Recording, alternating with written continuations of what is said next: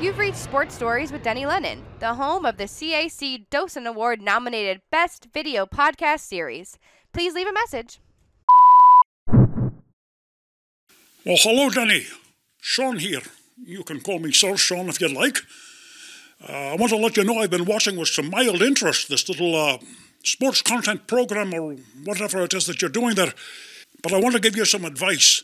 There's a very competitive world out there. There's lots of other sports content entities out there that will do you wrong in a heartbeat. The question you have to ask yourself what are you prepared to do? You have to be prepared to go all the way. If one of them pulls a knife, you have to pull a gun. If they send one of yours to the hospital, you send one of theirs to the morgue. That's the sports stories way. All right, I've rambled enough. Thus endeth the lesson.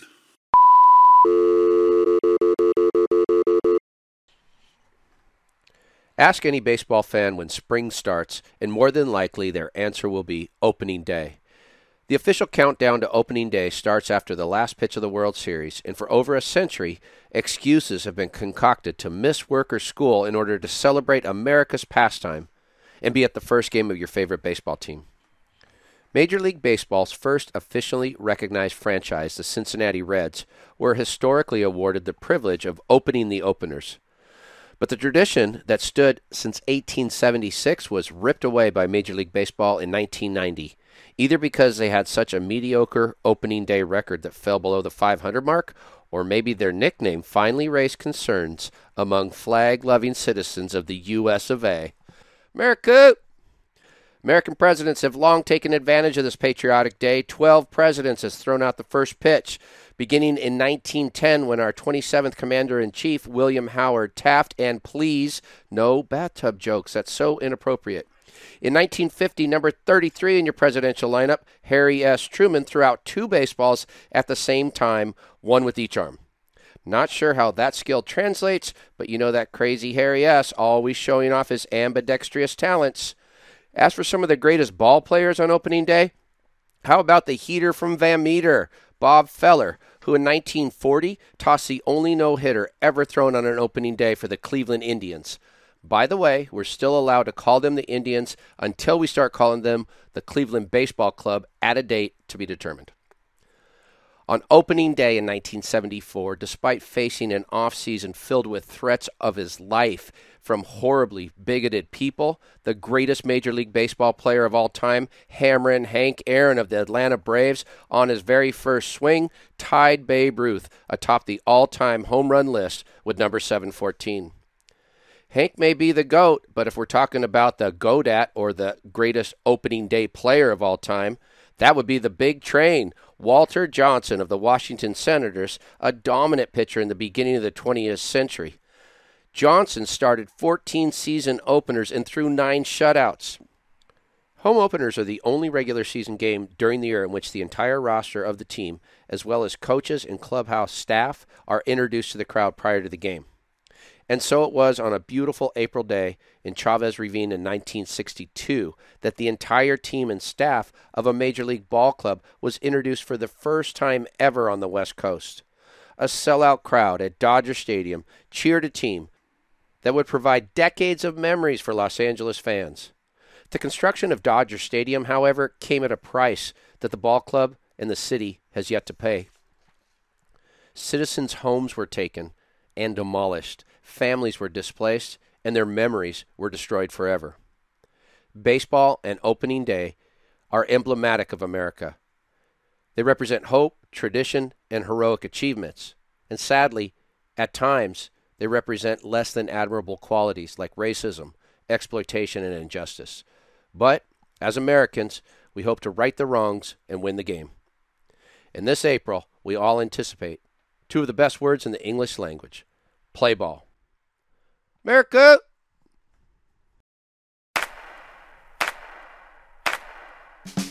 I'm a Venice, California born, Los Angeles based sports fan, one that has played, coached, announced, and promoted sports my whole life.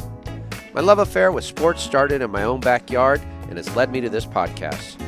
Thanks to the support of the Amateur Athletic Union in East Bay, I'm excited to bring you Sports Stories with Denny Lennon.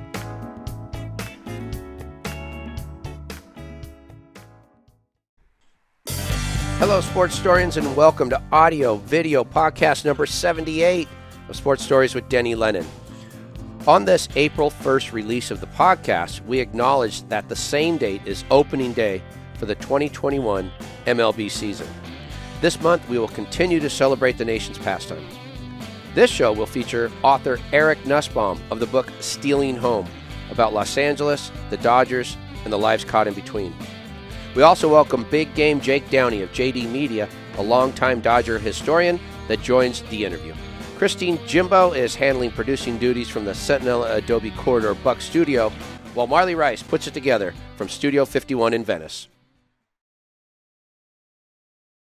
One of the guys um, I found interesting, but let me first start with uh, Abrana Ari, Arechiga and her Abrana family. Yeah, so she is sort of the main character of the book, and she is a woman who she's no longer with us, but she was born in a town called Monte Escobedo in Mexico, and she came to the United States as a teenager during the Mexican Revolution. Uh, while pregnant, she immigrated to a small town in Arizona called Morenci. That was a copper mining town, and that's where she lived with her first husband. Uh, when he passed away, she remarried to another guy from the same town in Mexico, Monte Escobedo, uh, named Manuel and they eventually, after the copper industry collapsed at the end of World War One, moved to LA, and they moved to a little neighborhood called Palo Verde, which is not Palos Verdes. Easy to confuse them.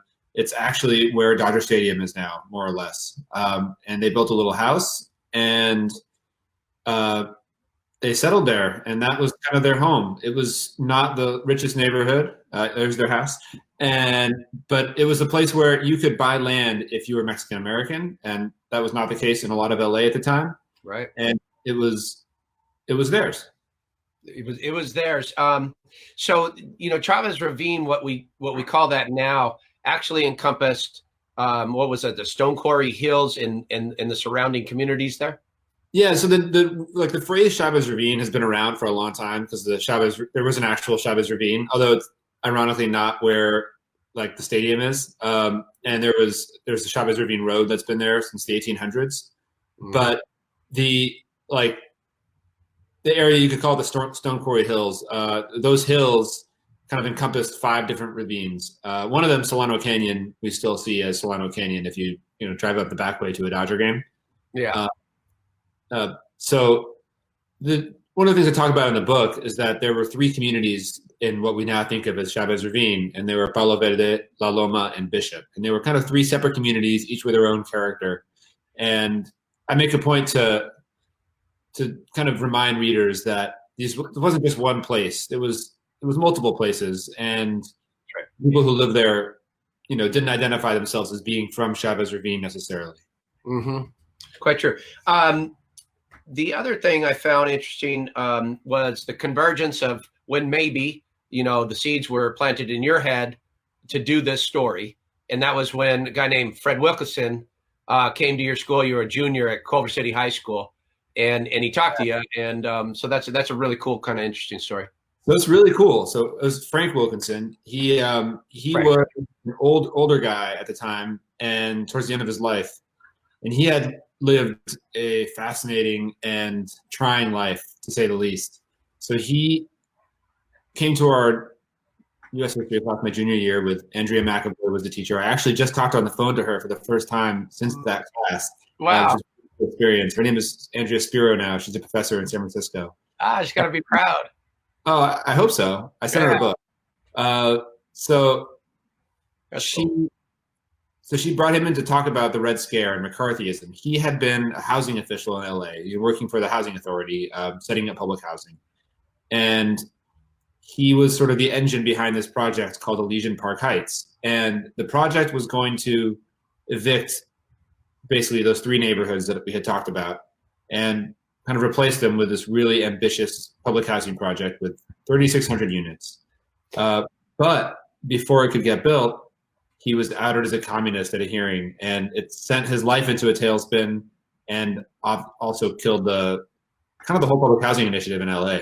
Was that the 1949 like urban planning? Uh, was that under the Truman administration or something along those lines? Passed, passed a big bill called the National Housing Act, and that sort of sort of gave federal funding to different cities to build their own public housing. Uh, yeah. Especially after the war, you saw a lot of people kind of moving into cities, and especially LA had a huge wartime growth. Um, and there was kind of a lot of debate still about like what's the best way to house people. Is it through private home ownership? Is it through public housing? And obviously, we know public housing didn't really win that battle. What was the um, community like? I mean, um, you you really draw it up well as far as you know how that community acted in in that area, um, how they kind of lived day to day, and were almost like a subset of Los Angeles. Yeah, they were kind of. I mean, in many ways, a normal community, a small town almost within LA. You know, it had its own culture more or less. They had a church, they had stores, they had you know everything else. People went to work downtown or in you know offices or in train yards or whatever it was, uh, just like anybody else.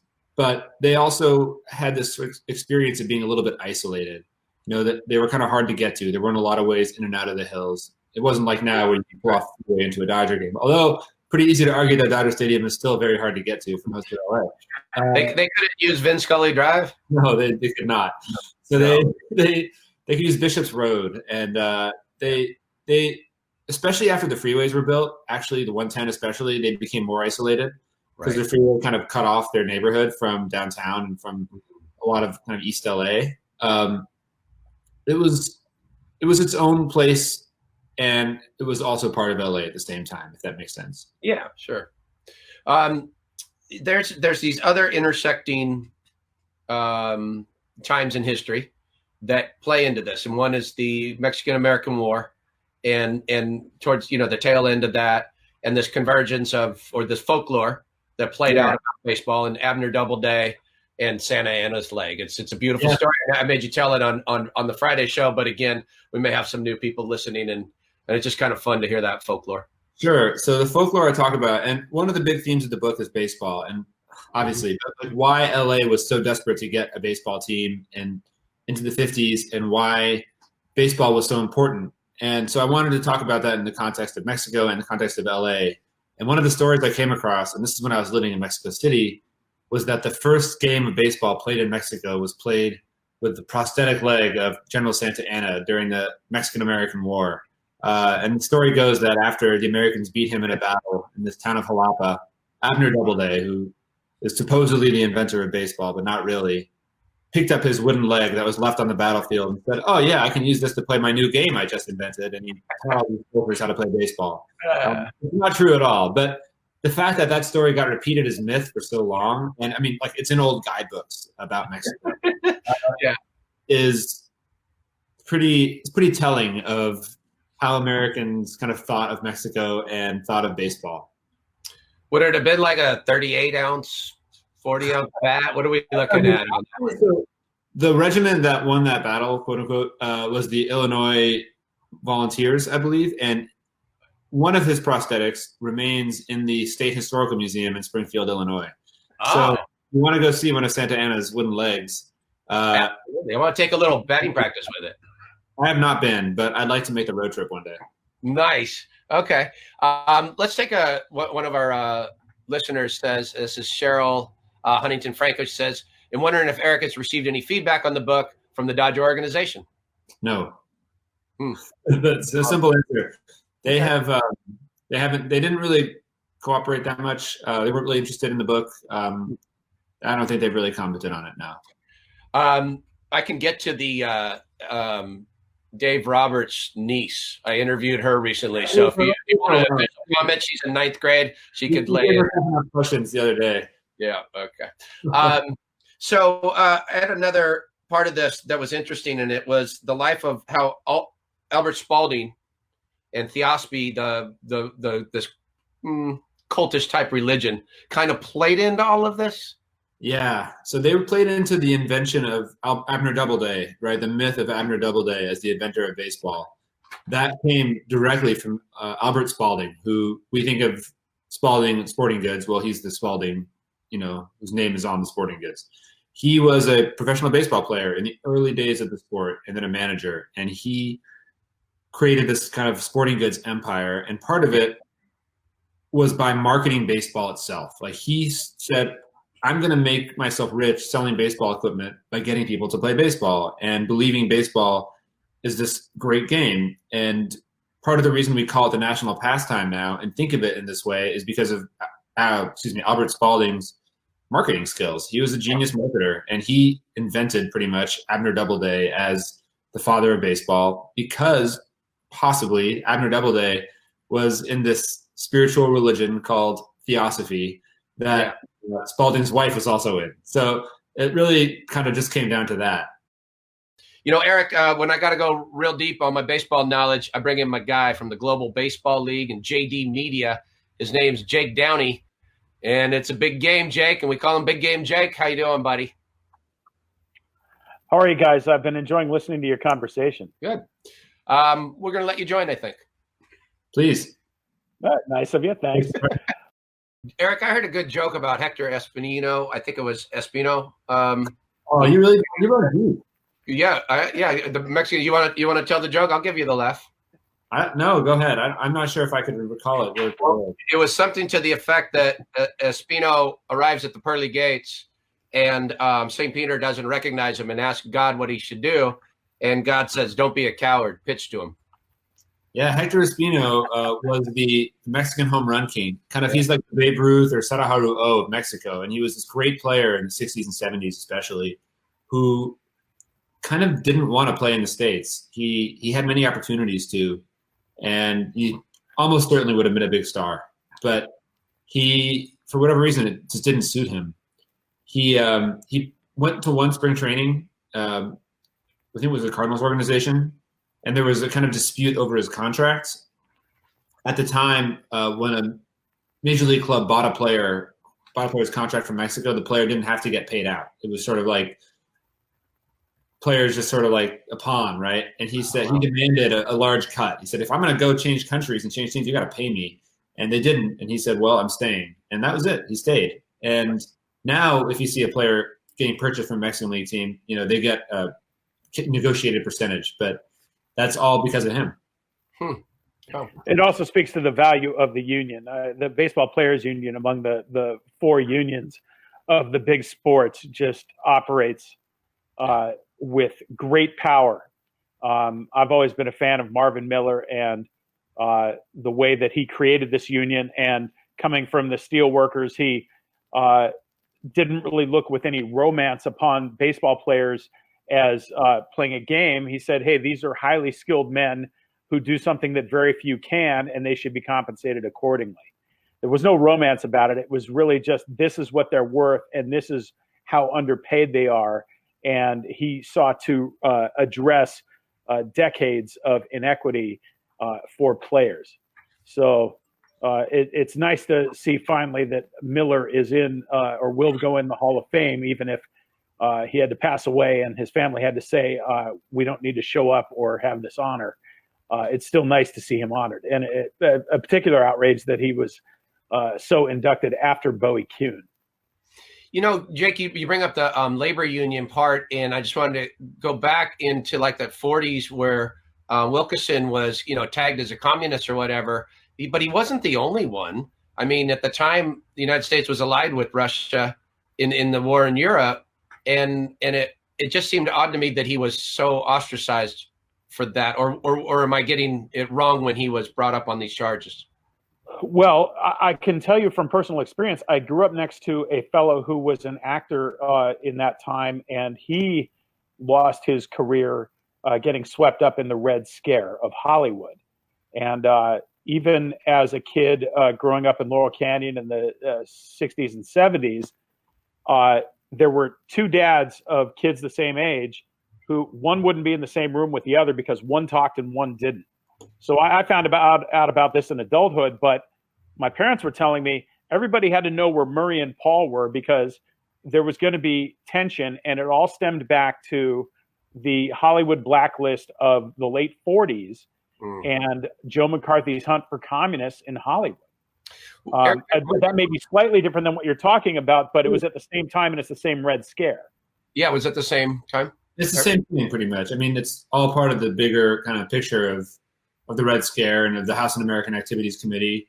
And what happened in LA was that, you know, in the kind of fervor of anti-communism and fear of communism, even when we're talking about like the communism that they talked about, that these quote unquote communists were, they weren't like, you know, marching off into the snowy valleys of Russia with rifles. They were um, just kind of liberal progressive people who kind of thought that was the best way to to make a better world. That was probably probably not that far off from like progressive politics in the states today that we might call democratic socialism. But you know, can, oh, go ahead. Uh, in the time, you know, the Communist Party was sort of the main organizing vehicle for that politics, and being in it um, could really cost you. It, and it ended up costing Frank Wilkinson and kind of real estate interests in LA were able to use that to really just destroy public housing as a as a viable possibility. Sorry, wow. Dave. Yeah. Yeah. No. You know, in in uh, uh, probably about 15 years ago, I talked to a fellow named Lester Rodney. I don't know if you remember that name. He yeah. was the sports editor of the the Daily Worker, which was the Communist Party newspaper in America. And there was even some debate as to whether to have a sports section in the Daily Worker. But he was the first editor, and he would cover baseball. And they looked at baseball as uh, a leisure pursuit for the working man. Um, and Rodney was an unabashed communist and covered Major League Baseball and was celebrated as one of the earliest advocates for Jackie Rob. Well, sorry for uh, uh, black players' inclusion in Major League Baseball. It turned out to be Jackie Robinson, but he was the one in the pages of the Daily Worker saying, uh, "What is this great injustice in the land of the free and the home of the brave that not everybody can compete equally?" Yeah, one of uh, the people I talk about in the book is Paul Robeson, who was you know a famous entertainer, but he was also a great athlete in his day. He played baseball in college and football, all American football player, and he coached Lou Gehrig in baseball at Columbia. I mean, he uh, he uh, was along you know with Lester Rodney in the early '40s, one of the leading advocates for breaking the color barrier. And I talk about this in the book later on. Jackie Robinson gets roped into testifying against him at the House Un-American Activities Committee even though Robeson is one of the reasons that Jackie Robinson was able to even break the barrier. And it's sort of the tragedy of America. You take two steps forward, one step back. Yeah, and it's kind you, of you know the, the, oh the the pissing match between uh, Walter O'Malley and Branch Rickey had a lot to do with Walter O'Malley's jealousy towards Rickey for getting more credit for elevating Robinson to the big leagues. I mean, yeah. it sounds like it was at the center of the dispute that that forced the the divorce of Rickey and O'Malley. Yeah, I, I, honestly don't get into it in the book, but it's really fascinating, and it's like two of the most. I mean, you could argue two the the two most important executives in baseball history, at least in the early kind of first half of the 20th century, and they were with the same organization for a while, and it's not a shock that it didn't work because they were both really, really self-important guys. Can you uh, follow uh, what happened to and eventually um, Eric, because I know you did when you did your research, you worked with his his widow and some of his children on the interviews and so forth. But I know he was a young man in college, what UCLA and and so forth and so on. But then when he did get caught up in the Red Scare, what what how did that play out for him in the long run? So he was testifying in an eminent domain hearing about the land that would become Dodger Stadium, and he was asked to name his political affiliations, right? And that's a code word for are you a communist? At the time, it was you weren't asked directly. It was all sort of indirect, and he listed his political affiliations and finally realized they were trying to get him to say Communist Party, and he refused to say it. And immediately, pretty much, he lost his job. His wife uh, was a public school teacher and an activist as well, and she also got fired her job at LA Unified, um, along with about a dozen other teachers. And that doesn't get talked about very much, but it happened. Um, he went to work in a department store, working the night shifts from a friendly department store owner as a security guard, uh, making a quarter an hour. You know, the family was pretty much living off of the kindness of fellow activists and Communist Party members. He eventually became a full time anti HUAC First Amendment activist, Frank did, and he even served time in, in federal prison um, for in his efforts to abolish the House Un-American Activities Committee. Wow. Wow. What a tragic end for him. Yeah, I mean, he ended up. I mean, he got out and he lived a long life and became celebrated, uh, at least among people who share his politics, and has had a historically large FBI file. The FBI had been following him for like five decades, and it had this insanely, insanely huge file that the that Frank sued for successfully in the '80s too. It's pretty interesting. I've, I've actually had other friends who requested their FBI file, and that's some uh, glorious reading once you get your hands on it. Oh, I bet. Yeah, your own FBI. I can't even imagine. Yeah, yeah. You, well, the, my friend had worked in the State Department, was by no means an activist or a, a rabble rouser, but he still had a, a fairly sizable file that, through filing a Freedom of Information Act, uh, he was able to finally get, and it was about three inches thick, and uh, he and his son uh, had a good time sifting through it. Uh, Eric, when I came across the story, it was LA Times. And I thought that was, um, it fired me up when I saw that. I was like so excited to see this story.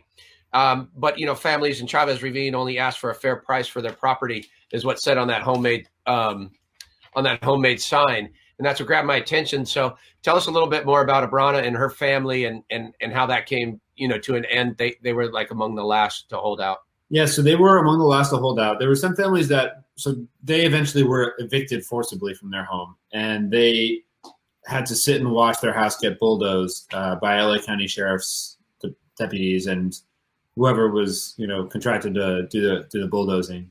So, but um, some of their neighbors didn't. You know, some of their neighbors ended up having Walter O'Malley give them payouts, and partly because they were kind of on separate legal paths. They you know filed different lawsuits at different times or different appeals at different times. Um, the Arechiga family had a dispute over the valuation of their home for eminent domain. So the city told them that their house, and really wasn't a house, it was two houses on three lots, was worth ten thousand and fifty dollars. Um, a judge made that ruling, and another uh, assessor had said it was worth seventeen thousand five hundred dollars, and this was in 1952, I think.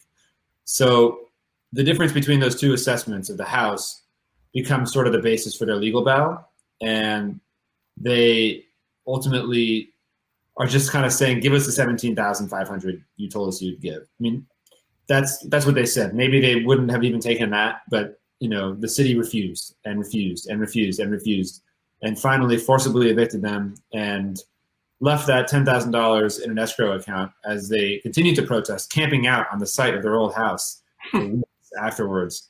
Um, until finally they left and kind of gradually took the money and really just kind of went on living in LA like everybody else, um, just having undergone this trauma. Would O'Malley have written the check had he known? I don't know.